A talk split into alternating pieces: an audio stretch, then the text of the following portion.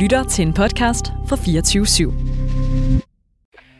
Have you brought with you some of those devices which would have enabled the CIA to use this poison for killing people?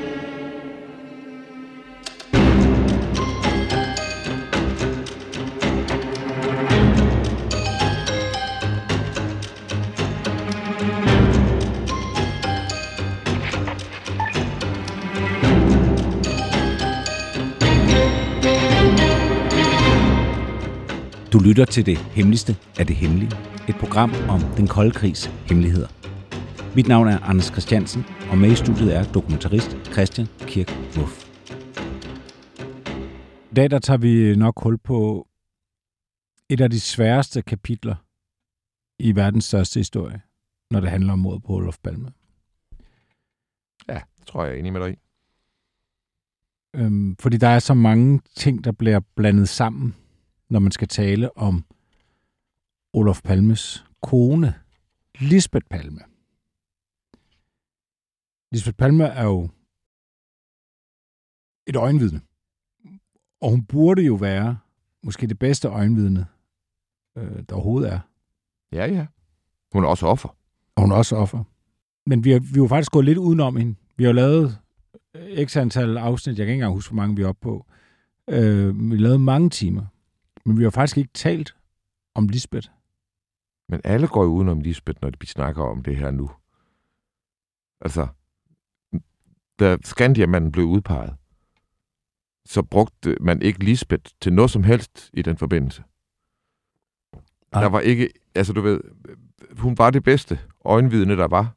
Eller, det, det, det burde være det bedste i hvert fald. Den, der var tættest på. Jeg nævnte hendes navn. Ja, det husker jeg faktisk ikke. Nej. Nej. Og, og, og det, er jo, det er jo ret vildt. Øh, og, øh, men nu hvor jeg har kigget ind i det, så altså også forståeligt. Altså fordi, du ved, det, det er ligesom at gå igennem den der port, hvor der står This way madness lies. Altså, det, det, man går ind i noget, som, som ikke kommer til at gå op, og, og, og kære lytter, det kan også lige så godt blive deklareret nu. Det bliver vildt, det her, og jeg har virkelig nogle vilde ting, som jeg er nyt også for dig, Anders, og, mm. og var nyt for mig i researchen, og, og, og, og øh, rigtig meget er super tilfredsstillende for mig at få konstateret, er som jeg ville tro, det var. Men det er godt nok også et regnestykke, hvor pengene ikke passer. Men det kan jo så også have en betydning. Mm. Altså, det, så er det jo så sådan, det er. Og så må man prøve at, at, at få det til at gå op. Lisbeth Palme er jo også, og det vi heller ikke snakke særlig meget om i programmet. Hun er jo hovedperson i den dramat, mest dramatiske rettergang, der har været, måske i Skandinavien. Nogensinde. Altså, vi, vi snakker jo aldrig om Christa Pettersson, mm. rettergangene. De to retssager, der var, retssager, der var der. Okay. Øh, øh, og det var jo altså vanvittigt drama. Jeg har siddet og læst aviserne nu, og altså, hver aften så genindspillede man, og, og, eller afspillede man båndene fra retten i radioen med analytikere på, der ligesom for og imod Mm. hver det eneste vidne, ikke? Og, og øh, altså hele samfundet i flere uger gik i stå. Fordi altså, dengang troede man jo på, at man var i et godt samfund, der i en god mening var i gang med at gennemføre en god rettergang mod en ond mand. Verden hang sammen, hvis rettergangen hang sammen. Mm. Og det er så dramatisk, når man så kommer tilbage og kigger på det nu. Jeg vidste slet ikke, det var sådan. Men det kommer vi jo så til. Ja, du vill inte att det ska direktsändas i radio det här? Nej tack. Jag vill bara påpeka för att förr eller senare så kommer det ändå ut eftersom bandinspelningar är offentlig handling. Men tingsrätten förbjuder då Sveriges Radio att använda den uppspelning som nu görs innan det här förhöret är avslutat. Lisbeth Palme fødes Anna Lisbeth Christina Bæk Fris.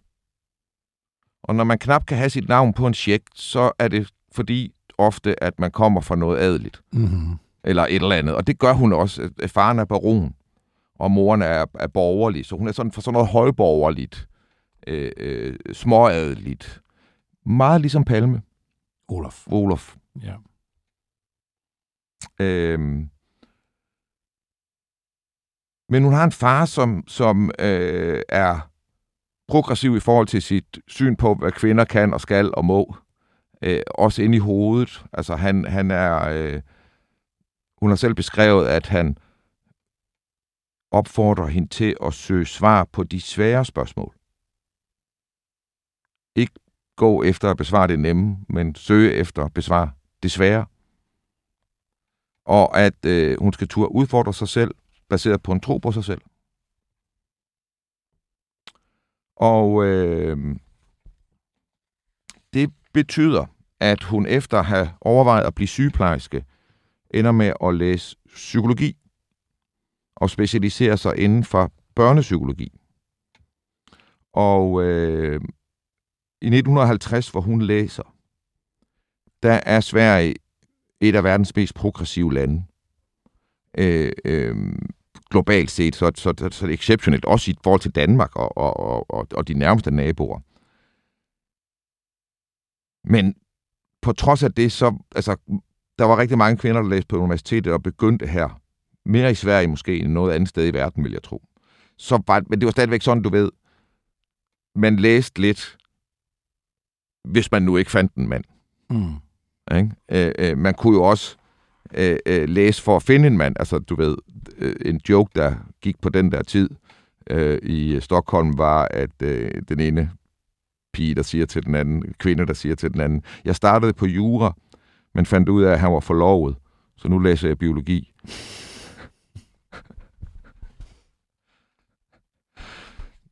Jeg siger det for at sige, at sådan var Lisbeth ikke.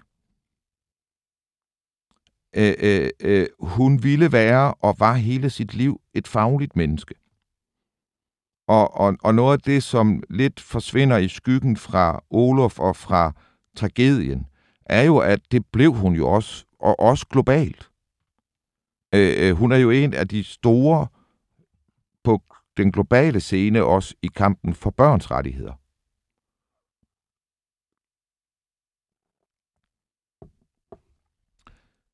Så. Lisbeth var en kvinde, der ville have et ægteskab, hun ville have børn, men hun ville have ligestilling, og hun ville have en karriere. Og det var ikke så almindeligt. I 51 er hun med nogle veninder fra studiet på skitur, og er i en øh, skihytte, hvor man skal overnattes, for det er sådan, man, man, man står på ski fra sådan hytter til hytter. Og øh, øh, i en af de der hytter, der er der en øh, 24-årig øh, ung mand, der spiller kaffe på hende. Og øh, han er meget undskyldende, men også ret charmerende. Og øh, på den måde, så bliver hun lidt forelsket i Olof Palme. Øh, det står på fra dag af. Han er jo på det her tidspunkt et ungt talent i Socialdemokratiet. Han er involveret internationalt også i studenterspørgsmål. Øh, øh, han er socialist erklæret. Men han er jo også ligesom hende fra den her småadelige, borgerlige baggrund. Og øh, hun er også socialist. Men det er vigtigt at forstå her, at hun er altså socialist, også inden hun møder Olof. Mm. Fire års forlovelse. Længere end hvad Lisbeth egentlig ønskede. Det er lang tid at være forlovet på det her tidspunkt. Øh, I Sverige, det er ikke normen. Normen er et år. Øh, øh, men øh, det er en travl mand, hun har fundet sig. Øh, de bliver gift i 56. Og der er et meget, meget, meget fint billede af dem på Milanos banegård, hvor man ser en smuk, ung, meget opvagt pige, mm. som man helt klart tager fejl af, fordi hun ser en lille smule naiv og yngre ud, end hun egentlig er. Og, og der, der sidder en lynende begavelse inde bagved. Og så har hun sammen med ham her, som ligner sådan lidt en karikatur på en jødisk pantelåner. men, ja. men, men, men som også har en, en, en, en... Du kan se, det der, det er et verdenspar. Mm. Ikke? De står der på, på banegården i Milano, og, og, og Olof Palme har jo nærmest rejst jorden rundt på det her tidspunkt. Så det er de vidderligt. Og de er måske det mest moderne par i verden, som de står der. Mm. Øh, det er svært for mig faktisk at se, hvem der skulle være meget mere progressiv, i vores forstand progressiv. Ja. Så to højt uddannede unge mennesker fra fin baggrund med en fælles version om et samfund beboet af et nyt menneske. Og det bliver vigtigt, det her. Det, der jo ligger inde i de socialdemokratiske visioner dengang, og jeg bliver sådan lige nødt til lige at stoppe op her, fordi at snakke om socialdemokratiske visioner. Ja, det lyder... Ja, det, det, det, kan bare, det kunne jeg lige høre, da jeg sagde det. Det var ja. sådan lidt... Det er alligevel lang tid siden, vi har kunne tale om det. Ja. Men det, nu spoler vi så også tiden tilbage jo. Mm. Øh, og, og så kunne man tale om det. Og, og øh, øh, der var jo i Socialdemokratiet en vision om at skabe et samfund, hvor kvinder og mænd kunne være... Øh, de kunne klare sig uden hinanden, hvis det var det, de ville. Altså, at det nye menneske var et menneske, der ikke var øh, øh, bundet ind i og, og, og skulle have en familie for at kunne realisere sig selv, for at overhovedet få et sted at bo, mm. øh, eller for at have et arbejde. Eller, øh, det handlede om at vidderligt sætte kærligheden fri, så den var et valg og ikke en nødvendighed. Mm. Øhm, det fik jo nogle radikale udtryk gennem tiden i Sverige, som jeg ikke skal bruge tid på nu, men, men, men når man tænker nyt på den måde, så er det svært også at tænke grænser. Ikke? Og, og, øh, og når man går, gør op med et gammelt system, og gamle forestillinger, særligt forestillinger om, hvordan familier hænger sammen, og hvordan børn skal opdrages. Altså går ind og sådan set forsøger at normsætte forældrenes relation til mm. deres børn. Det er jo noget af det mest intime, der findes. Mm. Øh, og og øh, det er jo en kulturkamp, vi har op til i dag. Altså, når man i USA har kampen omkring Don't Say Gay i Florida og så videre, så er det jo fordi, at man siger fra republikansk Trump-lejrens side, at staten skal ikke belære vores børn om, at der er flere køn end to, eller mm. at der findes bøsser og så videre. Det må de ikke høre om, før de er 14, og derfor så skal bøgerne ud af bibliotekerne, der omtaler det. Mm. Øh, øh, så det er bare for at sige, at det her det er en kamp, som Lisbeth i høj grad i svensk opinion, offentlighed og blandt modstanderne til Olof og hende, bliver, hun bliver øh, repræsentationen på de mest radikale tanker omkring det her. Øh, da hun er færdig... Nej, jeg, jeg skal faktisk lige spole en gang tilbage mere. Det var samtidig også... Øh, øh, de var jo også to fra overklassen, der dog forstod via deres socialistiske livsindstilling, at det næste slag nu handlede om uddannelse. Altså, at uddannelse var ikke noget, der var forbeholdt overklasse eller borgerlige klasser. Og øh, øh, det er altså også et større opgør, end man lige skulle tro det er faktisk sådan, og det her det er noget af det, jeg har lært af vores tid sammen her, Anders. Ja. Øh, og nu er vi oppe i sådan historien og kigger helikopter ud over årtierne. Vi er langt fra sværvæggen. Vi er langt fra sværvæggen, men vi kommer der til. Okay. Vi kommer der til, og det, det hænger sammen. Det hænger faktisk meget sammen. Fordi øh, frem til 2. verdenskrig, der er der i Socialdemokratiet, ligesom der er på højrefløjen, faktisk en forestilling om, at man skal uddanne sig hver for sig inden for klasserne. Socialdemokratiet skal bygge, arbejderklassen skal bygge deres eget uddannelsessystem. Så, altså, på arbejde, i arbejderklassen, Socialdemokratiet, der tænker man jo, at dem fra arbejderklassen, der får en akademisk uddannelse, dem forærer man fjenden. Fordi de bliver borgerlige. Mm. Øh, og det er man i gang med at bygge op igennem 30'erne i Sverige og i Danmark ser man det også, også hvad hedder det, Arbejdernes Oplysningsforbund og så videre. Det er jo netop forestillingen om, at man har nogle søjler med undervisning, som er baseret på klasser. 2. verdenskrig bliver enormt afgørende, fordi 2. verdenskrig viser de borgerlige nationalsindede, at man kan stole på Socialdemokratiet. Og det viser Socialdemokratiet, at man kan stole på de borgerlige nationalsendede. Og måden, man ser det hos hinanden, det er, at de borgerlige nationalsendede er villige til at bekæmpe fascisterne. Og de borgerlige ser det hos Socialdemokraterne, fordi de er villige til at bekæmpe kommunisterne. Og så har man jo lige pludselig en alliance. Og så behøver man jo ikke være sit uddannelsessystem.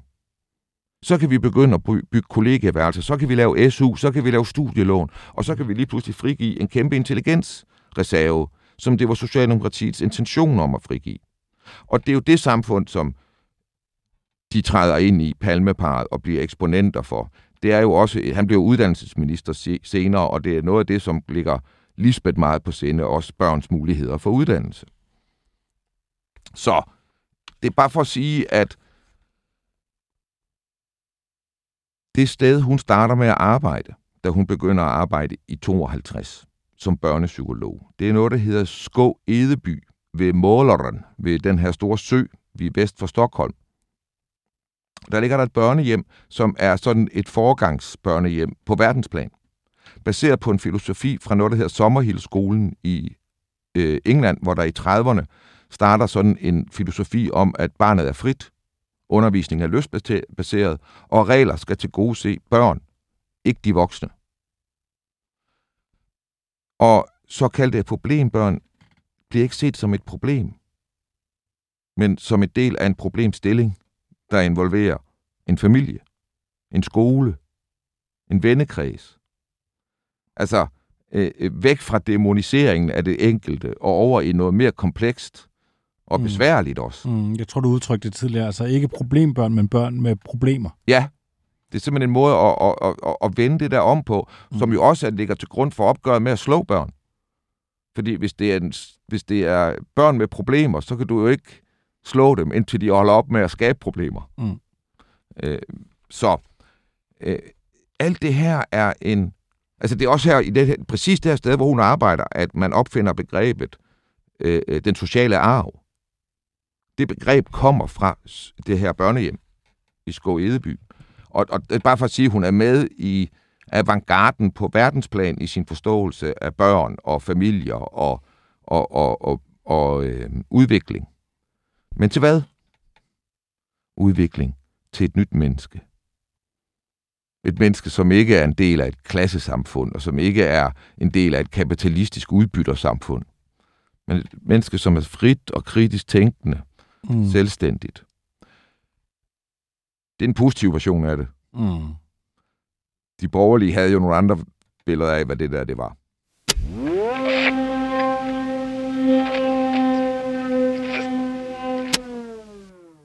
Det er vigtigt at forstå, fordi at Lisbeth har vi undgået i vores program, fordi det er så mærkeligt og alle mulige ting, men det er også fordi, det er så voldsomt og så følsomt. Mm. Og, og det ved vi også fra i Sverige. Altså det er virkelig også, ligesom hendes mand, er det vildt, vildt følsomt, alt ind omkring hende. Ikke? Mm. Øh, og, og, og, og man kan jo... Altså, hun blev jo anset for at være en slags Gret Hoffmans til dronning Juliana. Altså, hun er den, der går ved siden af regenten og fylder regenten med obskure trossystemer forestillinger om nye mennesker, og hvordan man skal opdrage børn og så videre. Ikke? Mm. Øh, øh, ikke fordi, at Olof ikke i sig selv blev set som repræsentant for det, men hvor man måske fra hans modstanders side kunne håbe, at han kom hjem og blev tempereret lidt af en kone, som øh, ville fred mere, end hun ville konflikt. Så havde man fornemmelsen af, at han kom hjem, og så blev der virkelig pustet til ilden hjem mm. hos Lisbeth. Mm. Er det nu, vi skal nævne den der avisnotits, hvor hun siger, at hun ikke danser med kapitalister? Vi kommer tilbage til den, okay. men jeg synes godt, vi kan nævne den her, fordi at, at der er et øh, sådan et lille notits fra, jeg tror det er Dagens Industri fra 1973, hvor, hvor øh, der er bal i Rederiforeningen. det årlige bal i Rædderiforeningen, så skal man, altså, der skal man jeg, jeg kan også se det for mig, ikke? Altså, øh, øh, det er fornemt, det her. Og, og Olof er øh, øh, efter alt at dømme et festmenneske også. Mm. Altså, han er jo til, altså, du kan ikke være leder af Socialdemokratiet uden at være god i grupper. Mm. Og, og han er god i grupper, han er god til fester, og han er også en charmeur, mm. og han er ude at danse hele tiden. Så Lisbeth sidder alene, det bemærker en af rederne, Mm. som går hen og byder hende op, hvorefter hun kigger på redderen og siger, ellers tak, jeg danser ikke med kapitalister. Ja, det er jo skide sjovt, men jeg kan bare ikke rigtig forestille mig, at det er rigtigt. Fordi at noget af det, jeg kan læse mig til, det er, at tidligt i deres ægteskab, der står det klart, at Lisbeth ikke gider pingviner, som hun kalder mænd, når de er i fuld ornat, sort Mm. kjole og hvidt, og det fornemme her, det er pingviner. Hun er til alt det modsatte af pingviner. Mm. Ikke? Så hun tager ikke til de her ting. Og hun er netop kendt ved, at det, jeg kommer tilbage til, hvornår det er, men der er korte perioder, hvor de åbner op for familielivet over for præsten, men ellers er det i usædvanlig grad lukket. Mm. Altså, du ser ikke øh, dem med makrelmad og sådan noget. Mm. Øh, øh, det er meget lukket til. Så du tror ikke, hun har været der, eller hvad? Jeg kan bare ikke forestille mig, at hun har taget til den rædderifest, og så demonstrativt har siddet og været sur eller et eller andet, og sagt nej til at blive budt op. Jeg mener, det er 73. Han har været en del af det der game i snart 20 år. Hun ved godt, hvad for en fest hun går til, hvis det er. Jeg, jeg er bare svært ved at se, at det er det, hun gør. Hvor, altså, du ved, hvor træls ville det være for Olof, hvis han havde en kone med, som sad og opførte sig sådan overfor. Altså, hun er jo politisk dyr også. Det spiller hun jo en del af. Så jeg kan jo ikke vide det. Mm. Men det bevidner jo da i hvert fald om, hvad for nogle historier, der gik. At hun var en Yoko Ono. At hun var en Yoko Ono, præcis. Ja. En Gret Hoffmans. Ja. En, der havde en usund indflydelse på magten.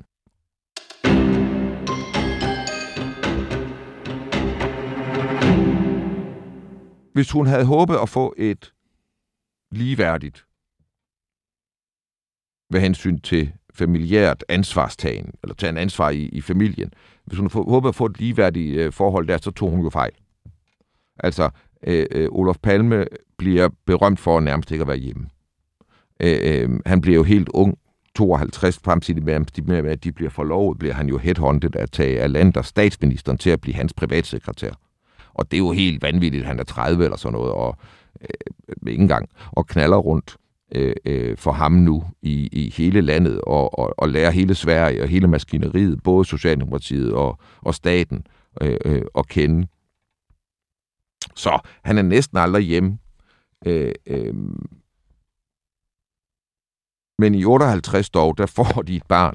Så lidt har han forhåbentlig været hjemme, mm. eller hun har været med på nogle rejser. Mm. Øh, Joachim Palme, og, og de flytter i et rækkehus i en sådan en mønster socialdemokratisk forstad, øh, Vellingby.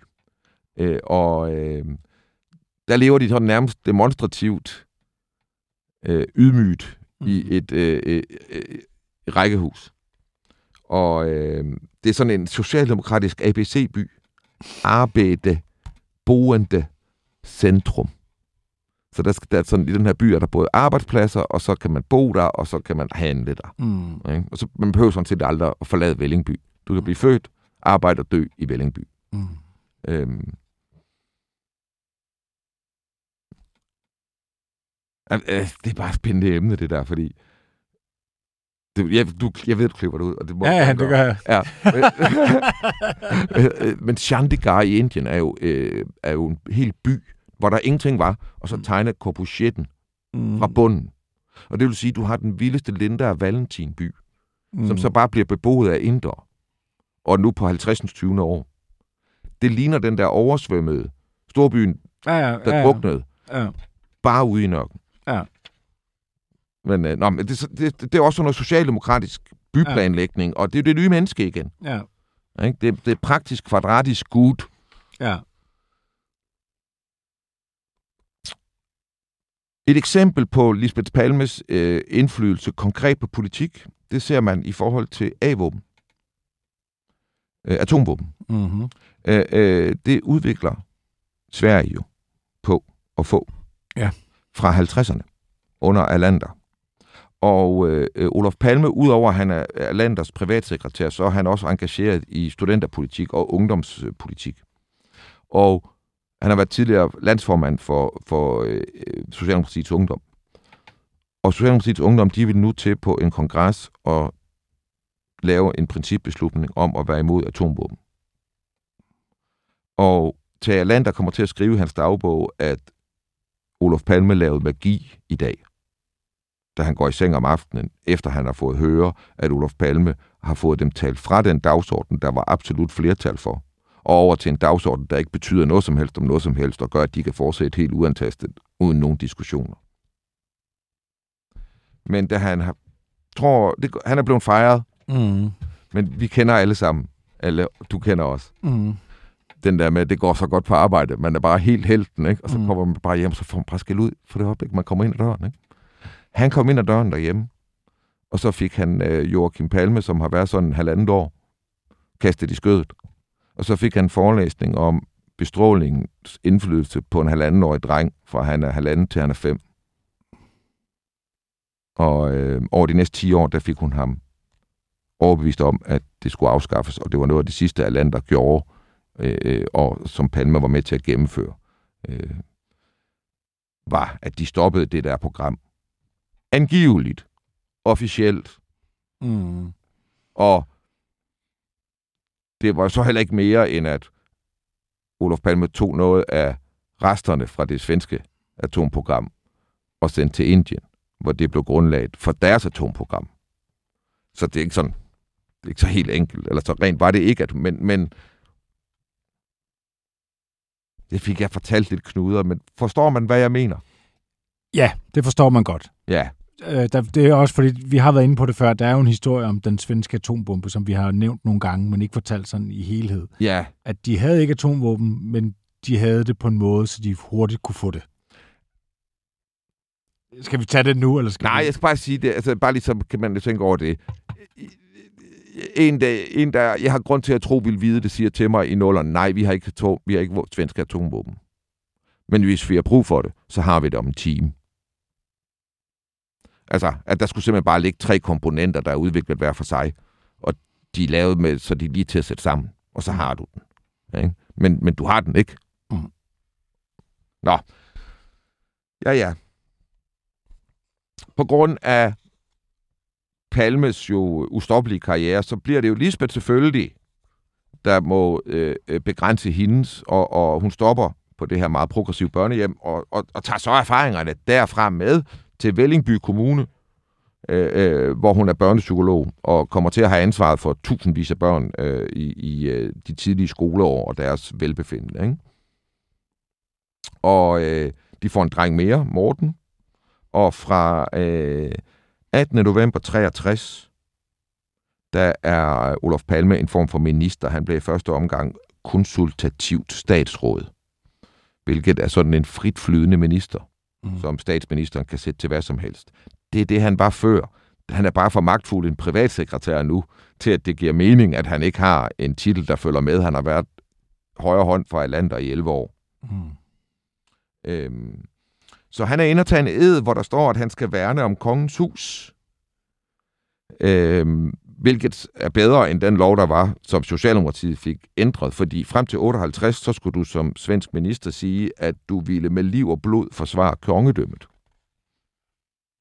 Ja. Øhm, så det bliver han. Og så bliver JFK skudt fire dage senere. Og det første, der sker derefter, det er, at Alander trues på livet og får fem hold livvagter, der på skift tager sig af ham. Hvilket Alander dybt beklager for alle, han møder. Han er så ked af at være til ulejlighed omkring det her. Øhm, og midt i det hele skal han så til begravelse. Han må have en gæst med. Sverige, udover statsminister, må have en gæst. Han tager Olof Palme med. Er Palme til JFK-begravelse? Palme er til JFK's begravelse. Sergeant Shriver. Ja, det vidste jeg ikke. Det vidste jeg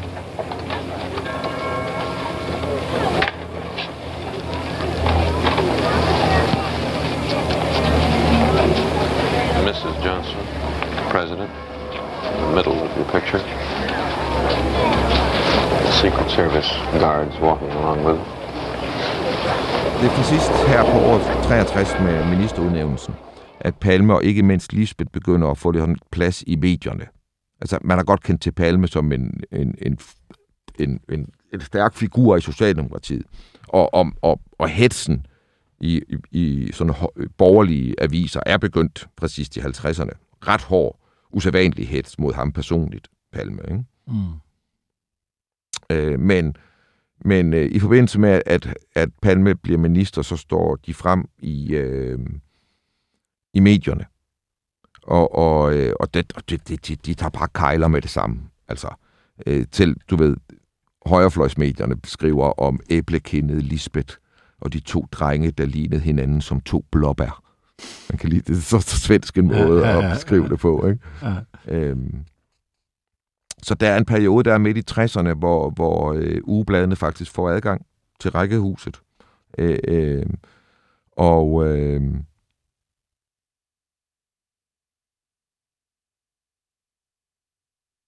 der bliver fremstillet sådan en forestilling om et familieliv, som ikke er der.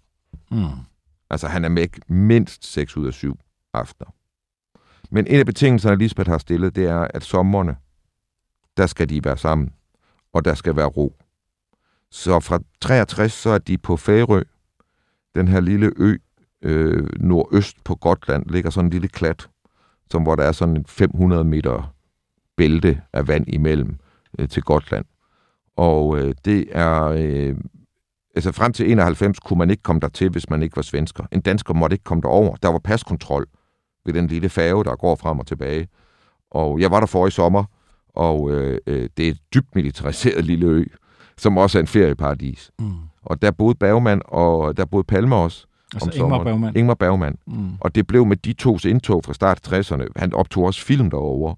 Øh, Persona og, og andet er optaget på Færø. Øh, øh, så blev det sådan et kulturelite øh, øh, feriested, hvor, hvor, hvor øh, Lisbeth og Olof holdt ferier øh, i resten af livet. Øh, men bortset fra den her periode, hvor, hvor hun sådan lidt følger spillets regler, Lisbeth, og tillader pressen at komme lidt ind i øh, indenfor derhjemme, så lukker hun faktisk ned og isolerer familien. Øh, øh, det er også sådan med Olof Palme, at han har ingen venner. Altså, som ikke er venner fra politik. Og dem, han måtte møde tilfældigt uden for politik, dem trækker han ind i politik med det samme. Mm. Så det eneste, han øh, rigtig laver, som ikke er politik, det er, når han er sammen med familien. Ingen studiekammerater. Hvad med Harry Shine? Jamen, ham gør han jo også straks til en del af det politiske spil. Han bliver jo øh, leder af et filminstituttet og sådan noget. Altså, du ved, han kommer jo ind i statsapparatet. Karl Lidbom, som vi skal vende tilbage til, han møder han i toget frem og tilbage fra Vellingby til Stockholm. Han er ikke socialdemokrat. Det bliver han i løbet af et par år, og så bliver han en del af det. Han bliver regeret, han bliver minister under Palme og sådan noget. Mm. Den mand, han har mødt i toget. Så, altså lad os lige blive ved Lidbom her, ikke? Nej, lad os lige blive ved High Shine, faktisk. Nu siger du jo lige, fordi jeg har faktisk lige skrevet en note på ham her. De venner, som så var venner, udover at de bare rent... Der kunne føle, at de havde et venskab mm. ud over det politiske. Men der var også altid det politiske, ikke? Mm. Men, men dem, der så følte, at der var noget... Et reelt venskab, de beskriver, og særligt her Shine beskriver, hvordan Lisbeth skulle godkende. Altså alle følte, at de var til eksamen hos Lisbeth. Shine følte hele livet, at han blev tålt af Lisbeth. Hun havde en lille smule ondt af ham. Ja. Jamen, fordi at Shine var jo aldrig socialist. Han har aldrig sagt, at han var socialist. Han, Shine er jo businessman. Ja. Han kommer fra den der del. Og hvis du bare lige sige, Harry Shine er jo, øh, altså den dag Palme bliver skudt, om tidligere på dagen har de spillet tennis sammen. Ja, og de, de er meget, meget gode venner, og bliver der tilbage i sidste 50'erne. Og Olof Palme gør Harry Schein til øh, øh, øh, den første leder af Filminstituttet, som man opretter i Sverige. Og det er derfor, det danske filminstitut kommer til. Det er forgangen for, hvordan kan stater støtte filmkunst. Og det er Harry Schein, der i høj grad udvikler det med kæmpe succes. Harry Schein er Bergman.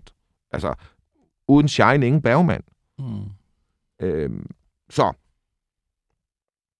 Men en anden der, det er så, hvad hedder det, øh, øh, det er Karl Lidbom, som han møder der i toget. Og altså, Karl Lidbom, han, fordi så tjekkede jeg lidt på ham.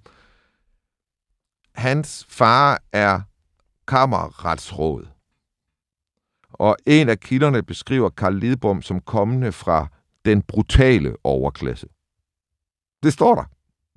Han kommer fra den brutale overklasse. Og det er sjovt. Ja. Og faren var decideret hustyran, der mishandlede kone og børn. Så folk, der kendte Karl Lidboms far, de så i Karl Lidbom et usædvanligt empatisk og varmt menneske i sammenligning. Mm. Og så vil jeg bare sige, jeg har så set optagelser af Karl Lidbom, hvor han er vred Mm. i en offentlig udspørgning. Ja, det har vi spillet klip fra et par gange. Ja.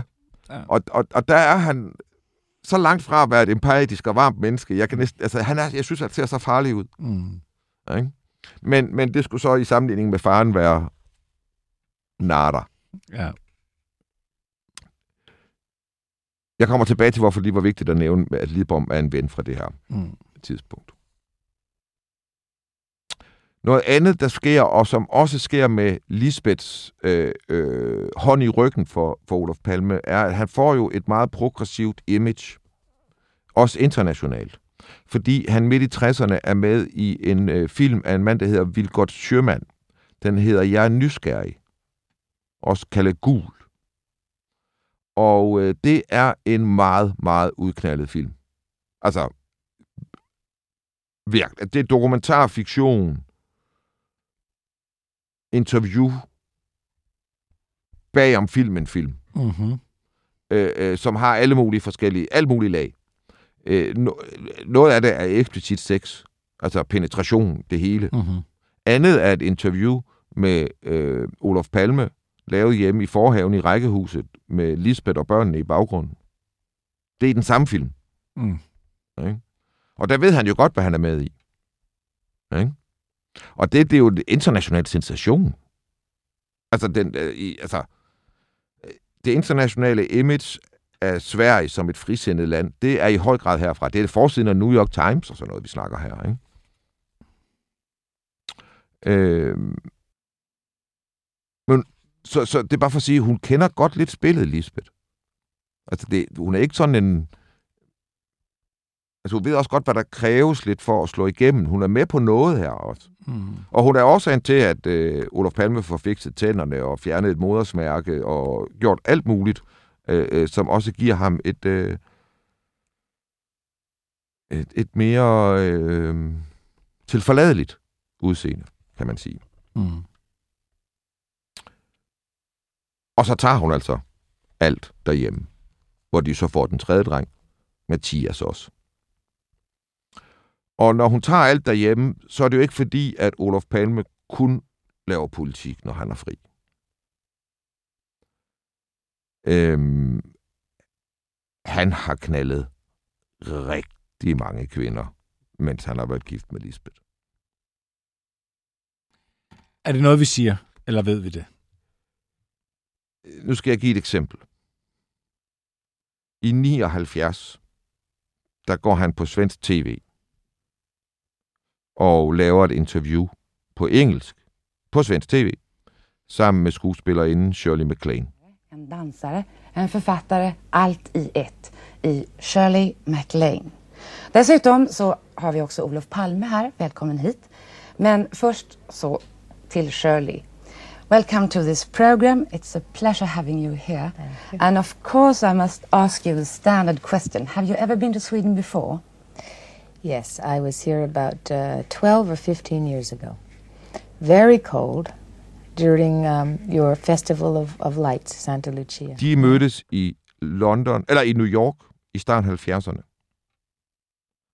Og siden da har de mødtes over hele verden i forbindelse med hans rejser og hendes optagelser af film. Og så har de knaldet som kaniner på et hotelværelse.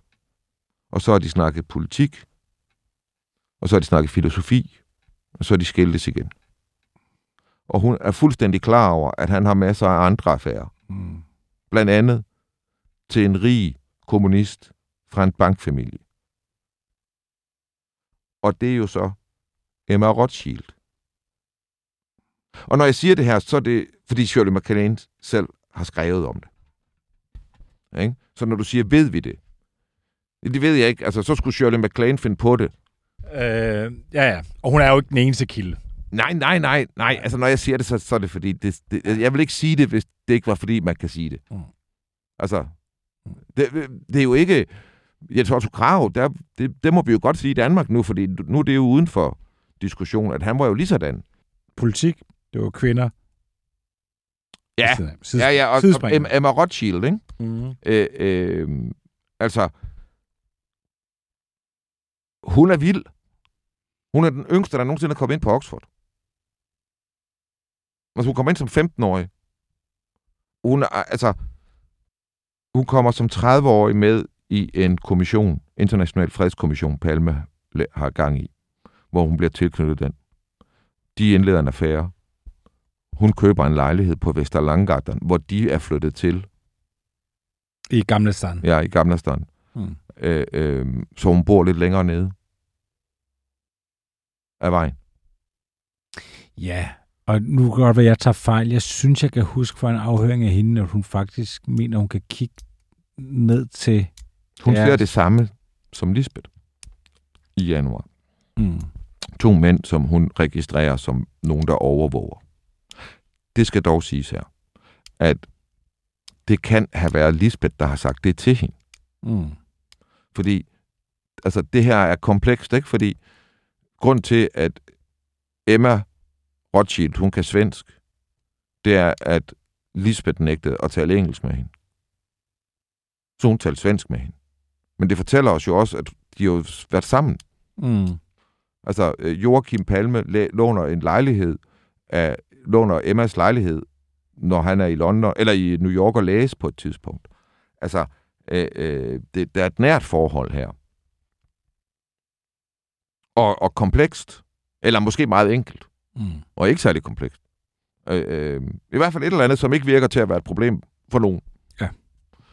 Øh, fra han bliver statsminister, skal lige siges, der begynder Lisbeth at være tilbagetrukket og, og, og trække i den der. Ikke?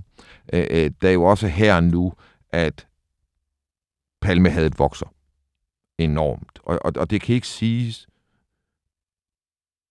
Vi har, altså det, op, det Mette måtte opleve af covid, øh, dukker, øh, øh, mink, øh, haløjsa, det er en tødt imod, hvad Palme var udsat for.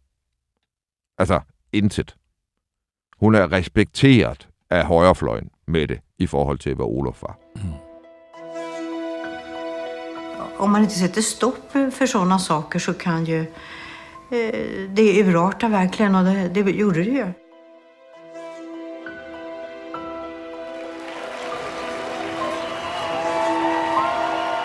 Och valvaka när det kastades runt en docka av min pappa och sådär som kastades ner på marken och stampades på och sånt där. Jag kan säga att jag inte ville prata om det så att säga. Jag tyckte att det var... Jag ville skydda min pappa lite från det där. Han förstod det inte själv så mycket tror jag. Det där bland vardagliga så att säga som man kunde... Det, det höll jeg for mig selv faktisk. Det er, det er massivt. Altså, de trykker jo, hvad hedder det, øh, skydetar, altså, man kan skyde til mål efter hans ansigt. Og, altså, ved, de tegner ham jo, som nazisterne tegnede jøder, mm. som rotter. Du ved, altså, det, det er, det er vilde, vilde sager. Øhm, og det er også derfor, den historie fra 73 med Rederiforeningen, som egentlig hørte til her i mit manus, øh, øh, at den ikke øh, nødvendigvis er rigtig. Ikke? Altså, der- er også en decideret kampagne. Vi har jo tidligere berørt, at det er den her periode, hvor Karl Armfeldt vil af med, med Palme. Ikke? Mm. Men altså, de er flyttet ind til Vesterlanggatan i Gamla Stan, har forladt huset, i rækkehuset i forstaden. Det har deres ældste søn overtaget. Der bor Joachim nu med hans familie. Morten, det mellemste barn, bor i en lejlighed med hans kæreste. Og Mathias, den yngste, bor hjemme, mens han læser på gymnasiet. Og der er nu valg, øh, øh, og det valg i 85 er faktisk et af dem, hvor Lisbeth er mest aktiv. Hun er med, og hun holder taler. Øh, øh, hun er en del af valgkampagnen. Øh, det er et valg, som præges af Howard-affæren. Ligesom valget i 75, som var det, Olof Palme tabte. I 76. I 76, undskyld, hvor det, som var det, han tabte. Der var det Astrid Lindgren, som havde skrevet en, et eventyr, der beskrev det svenske samfund som det, Pal, altså, altså det svenske samfund, som Palme havde skabt i årene forinden, og udstillede, hvor vanvittigt et skattetryk der var i Sverige. Og gik i pressen og fortalte hendes egen historie om, at hun betalte 102 procent i skat. Det var nok det udslagsgivende i forhold til, at han taber valget der, Palme.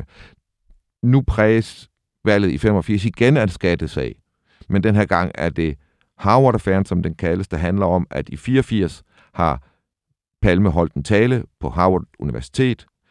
De tilbyder ham 5.000 dollars for det. Eller det giver de ham. Vil de give ham, da han har gjort det? Han siger, nej, det tager jeg ikke imod. Nogen siger, jamen, din søn kan jo læse et halvt år herovre for det. Og så bliver det sådan. Mm. Det, det tror jeg godt, man kan sige, at det der kommer til at ske. Så bliver der ballade, og alt muligt. det ender med, at det er en amerikansk fagforening, der betaler de 5.000 dollars. Men, men jeg tror, det er sådan her, det er. Men det betyder jo rent faktisk, at han ikke har deklareret en indkomst i USA, som kommer ham til gode i Sverige, fordi han jo får overført. Mm. Altså, der er noget skatteproblem i det her. Ja. Og det dukker så lige pludselig op i august 85 ved Jan Chilu, som er en, øh, en øh, journalist, der har afsløret andre ting fra efterretningstjenesterne tidligt, tidligere. Han kommer nu med en skattesag, som stammer fra kontorerne på Harvard. Og man kan spørge sig selv, hvordan sker det? Det gjorde man også i Palmefamilien. Jeg tror jeg godt, jeg kan sige, at man lugtede, at der var noget galt. Der var nogen, der var ude efter ham her. Han så det der ikke som en tilfældighed. Mm. Han så det der som noget, der var en del af nogen, der brugte noget viden, de havde fra systemet imod ham. Og det er også bemærkelsesværdigt, at få timer inden han bliver dræbt, Palme, der forsvinder den her sag jo ind i systemerne. Dybt, dybt inde i de svenske statssystem, der bliver journalerne på den her sag slettet. Og det er jo en af de der løse tråde, der er i Palme-mordet. Øh, det er de der Harvard... Øh, papirer, det forsvinder. Papirer, der forsvinder. Fordi det, hvad fanden går det ud på? Jamen, det betyder jo, at de to største forbrydelser, der bliver begået mod Olof Palme i hans liv, så vidt jeg kan se, de bliver begået med få timers mellemrum. Altså, det er en stor forbrydelse mod en mand, når nogen bryder ind og tager hans private skattepapirer og sletter dem ind i staten. Og det er også en stor forbrydelse, når man så skyder ham i ryggen og slår ham ihjel. Det sker med få timers mellemrum. Politiet har aldrig nogensinde efterforsket det som noget, der hang sammen. Hvilket også er mind, altså, hvilket er så mindblowing. Men det er jo fordi, hvis man begyndte på det, så åbnede man jo for at begynde at tænke, at ting kunne hænge sammen. At man ikke bare havde en lille enkelstående begivenhed, mm. eller noget, der lige kunne bindes an til nogle kurder. Nå.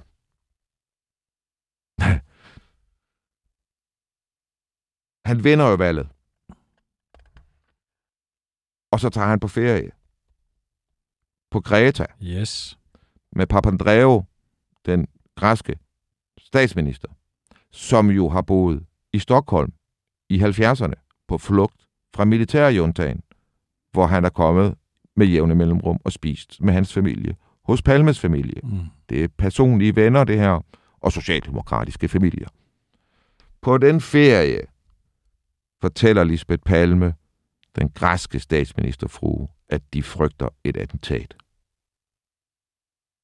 Kilden er den græske statsministerfru. Hun har skrevet det i hendes erindringer. I januar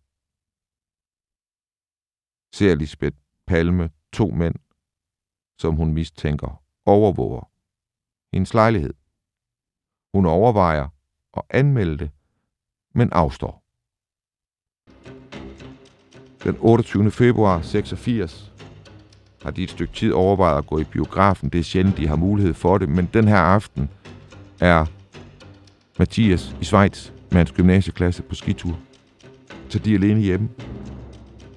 Og i løbet af aftenen er der samtaler med sønnen Morten og hans kæreste Ingrid. De skal i biografen. Det bliver til, at man slår planerne sammen. Mm. Palmeparet skal ind og se brødrene Mozart. Og øh, bagefter går de ud og taler lidt.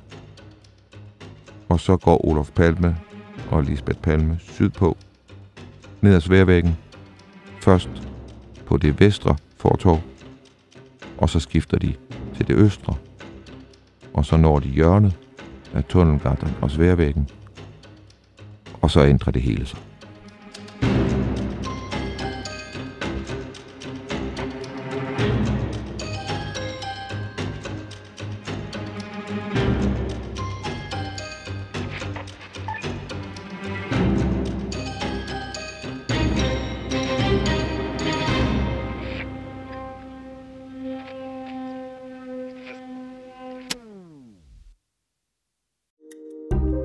Kære lytter, du har lyttet til et program fra 24 /7. Du kan finde meget mere modig, nysgerrig og magtkritisk taleradio på 24 7 appen Hent den i App Store og Google Play.